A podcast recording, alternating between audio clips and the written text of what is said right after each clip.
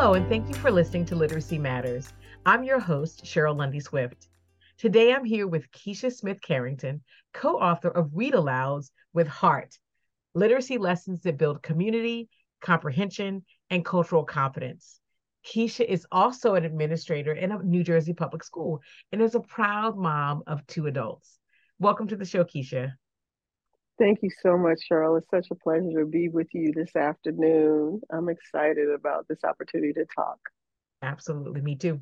So let's get started. Now, you know, you also mentioned personal narratives, and you talk about personal narratives being incredibly powerful. Why do you think that is, and what do they actually do for our, chil- our children? So, um, one of the things that uh, becomes really important, especially when you're talking about identity, is for students to gain an appreciation of themselves. And part of how we do that, especially when children are young, is through their ability to be able to talk about themselves, but then as they grow capacity to be able to write about themselves. Mm-hmm. And one of the genre we used to do that in the in the early grades in particular is personal narrative. So, you know, we most folks have some type of all about me unit where kids are, you know, if they're at the drawing stage, they're drawing. If they're writing connected text, they're doing that. But then in personal narrative, you're telling a story about yourself. And so, really understanding the fact that one of the things that connects all of us is story. And when I say all of us, I mean globally, most cultures have a value of story, especially the closer you get to indigenous cultures, which across the world there are indigenous cultures. Yes. There's an appreciation of story, and storytelling was one of our um, first forms of literacy. If you consider um, mankind or humankind. And so having students do that same work and learning how to tell stories about themselves. Of course, it gets more finessed as they get older. They learn memoir, and you're learning how to really um, tell that part that's really significant. So you have that so what component of why is this specific aspect important? How did it impact your life? Um, and we can use picture books for that work too as students are getting older. And then, of course, beyond that, then you have autobiographies and all those other, you know, great things that folks do with text. But but you know, personal narrative is key because one of the ways that I first begin to understand the world is through myself. And so, you know, I was talking with a parent the other day who was saying, you know, and and it was a valid concern as kids get older, um, you the concern is that sometimes the focus has been on themselves for so long mm. and how do we pull that back and have them see themselves in context and it's kind of like you know we want to make sure that they're understanding and valuing themselves because the more I, the more truthfully that I love myself if you understand what love really is the more I understand myself to know the flaw, and this is going to be beyond like the teaching and learning world normally, but this is the way, this is part of my positionality and the way I see, you know, Dr. Sealey-Ruiz at the foundation of her racial literacy development theory um, has the has critical love and talks about that idea because critical love, and I'm going to posit it for self,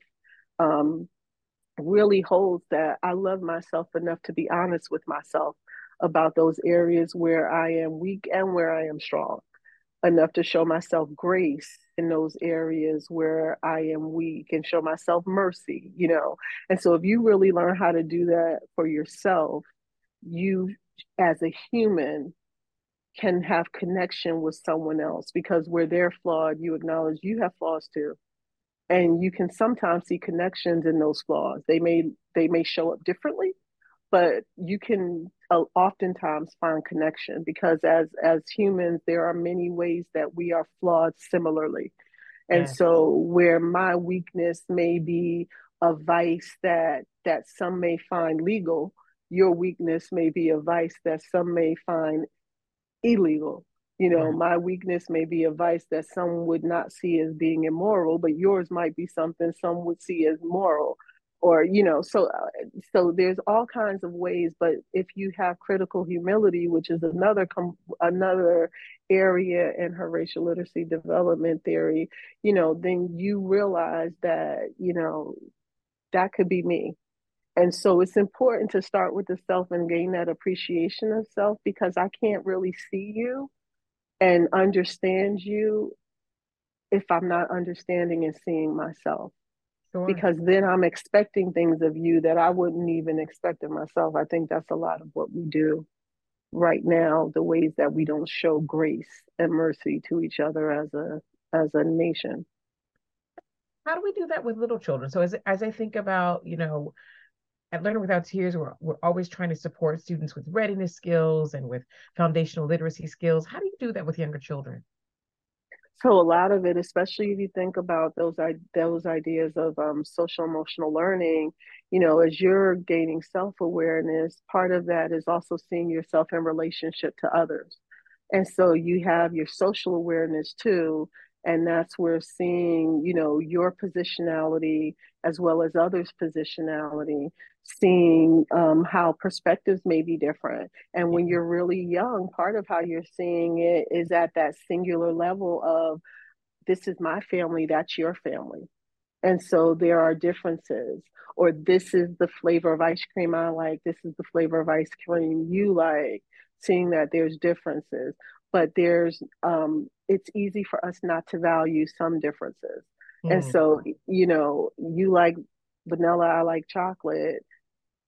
It doesn't mean that something's wrong with you because you like vanilla and something's wrong with me because I like chocolate. Like, you know, but then when we take it to those human levels, that's where, because of the smog, as Dr. Beverly Daniel Tatum talks about, that's where the the histories of our nation and the prejudices, the biases, the stereotypes we hold, all of those things start to cloud, you know, the ways we value who you are and what you like or what you do or or um, you know at at um, a, a a deeply internal level, you know, what you value and so I think when we start with children, a lot of it is about, well, if you know the difference between what's fair and what's not fair, and you, you know what it feels like when you're in a position where something is unfair to you, then how do you think this person feels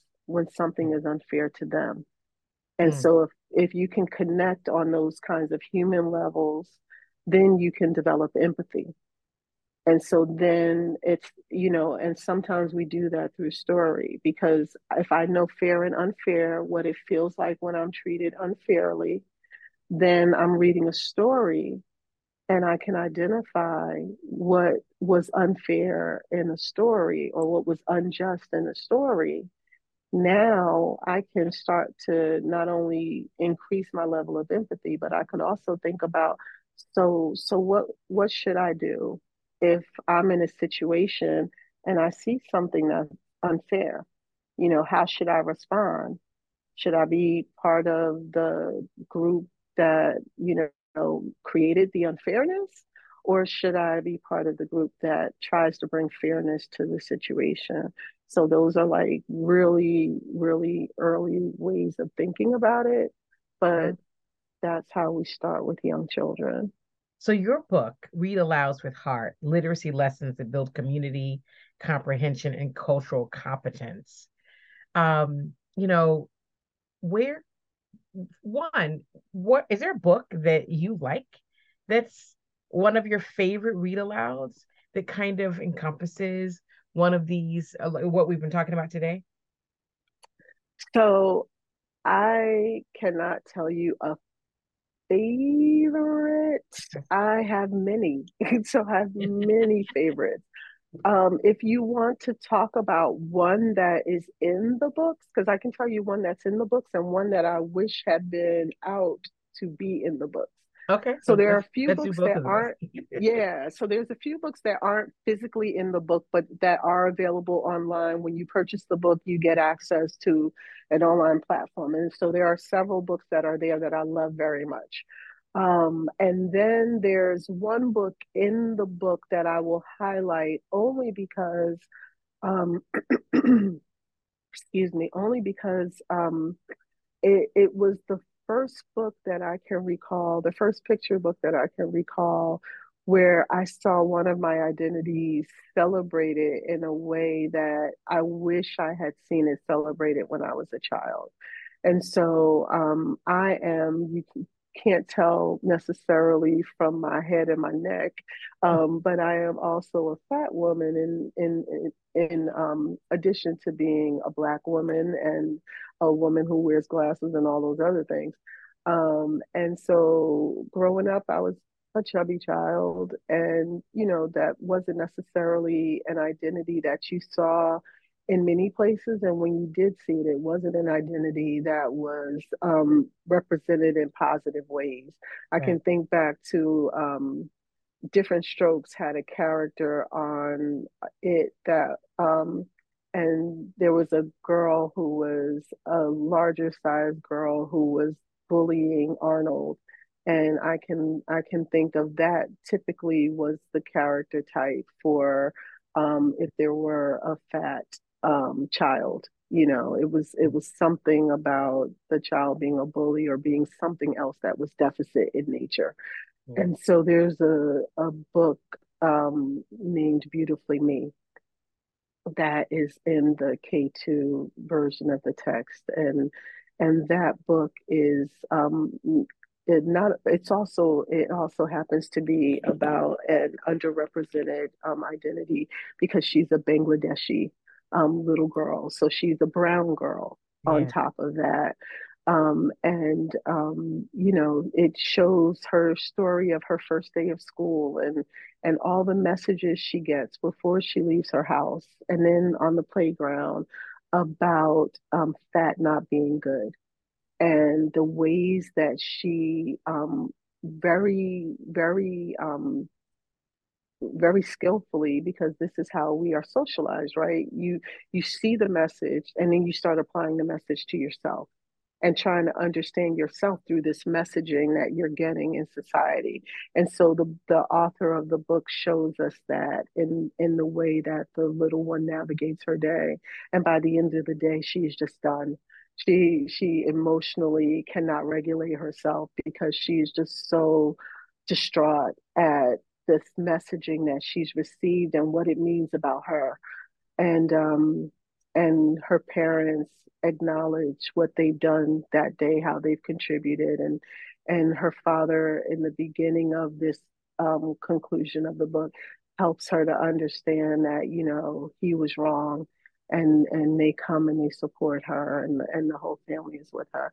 And i just that story was so so touching and just so beautiful and and so i was glad that that's one of the texts that we wrote lessons for and included and then just a few months ago i was introduced to big mm. and big is a beautiful powerful picture book that could have been included if it existed at the time. and has a young Black girl who, um, and it's a single author illustrator, which is another powerful way yeah. of um, having a creator tell their story, you know, through the words and the illustrations. And she does a masterful job of using the visual imagery to actually show the transition between how that young girl feels about herself in the beginning as um, in her ballerina unit um, leotard and tights and and all of the um, self-esteem she has and then the messaging she begins hearing from others and how that begins to literally transform um, her attire and also the way that she looks at herself. And in the way she, in this story, it's not an external force like the parents or whatever that help her navigate and, and change, but it, it's more of an internal work where she actually kind of um, overcomes that that negative messaging and and works to become um, in love with herself again you know? And so those are those are two powerful stories that i will say um, are my favorites one has lessons in the book one came out after the book. so no, there's no lessons for it, but who knows? One day we may we may share some things. I love that. I love that. Now, so you can imagine that there are teachers that are listening that want to get started with reading aloud with heart. How can teachers get started? So I think one of the first things, you know, of course, I would be remiss if I didn't say get the book. Um, but but we start with with self work. You know, the same way that we talked about the social justice standards being one of the things that we align to, and they start out with identity. Same thing we say. You know, you have to start with knowing who you are and knowing who you are deeply. And the thing is being honest about who you are. You know, we have, I was talking with someone earlier today, and I love the wording that they use. They were talking about those aspirational views of ourselves we hold mm-hmm. versus reality. And so a lot of times we talk about ourselves using those aspirations that we hold. You know, we we like to think, as Dr. Um, Dolly Chugh says, we like to think that we're good people you know, and and we kind of overlook those pieces of ourselves that aren't esteemable and are in need of improvement, you know, to go back to some Danielson language. but mm-hmm. um, the truth of the matter is that we're all goodish. You know, we're all in process, we're all in progress, you know, working hopefully with each action to be a good person.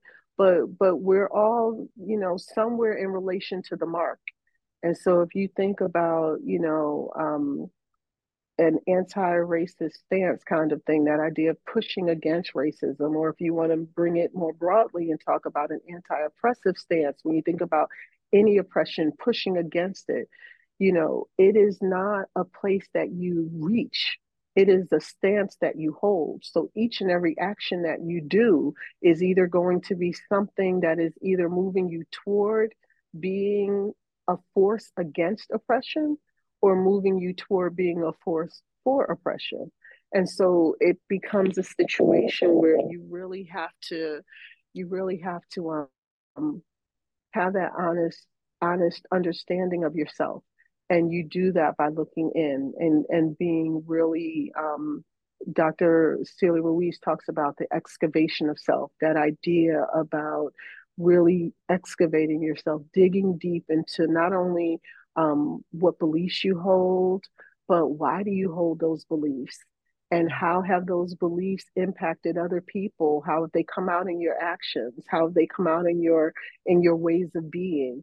And what are those areas where you like to say, you know, you don't harbor any malice, but you do and you know mm. maybe it's not something that you are even aware of but when you start unpacking different situations you know who's in your in your circle and right. who's not in your circle and how did they get out of your circle if they used to be in your circle you know all of these things thinking about how we show up in the world mm. who we are in relationship with and who we're not in relationship with how do we manage conflict? You know if i if i'm not used to being around these types of people then do i feel like i don't have the, the skills to um, navigate relationship with them? And if so what does that say about me and the fact that i stay in a in a in an experience where i'm not around people who aren't like me Right. And so, all of these things, when you think about those competencies, you know, self awareness, social awareness, relationship skills, you know, conflict management skills, um, you know, all of these things are really um, are really important for us to start with for ourselves because you know we always say you can't teach what you don't know. Right. And yeah. the problem is that is very true but at the same time, you can teach some harmful things that you don't know about what you believe just by the ways that you treat children or the ways they see you treat each other as adults in a building. Sometimes we don't think about that, but you know, we're constantly teaching children something. The question is, do we know what we're teaching in any given moment? Wow, that's super powerful. Well, I want to thank you for being um, on the show. We have thoroughly enjoyed you being here. Thank you. This has been this has been a really wonderful conversation. I appreciate the opportunity to talk with you. Thank, thank you, Cheryl. Thank you. Thank you.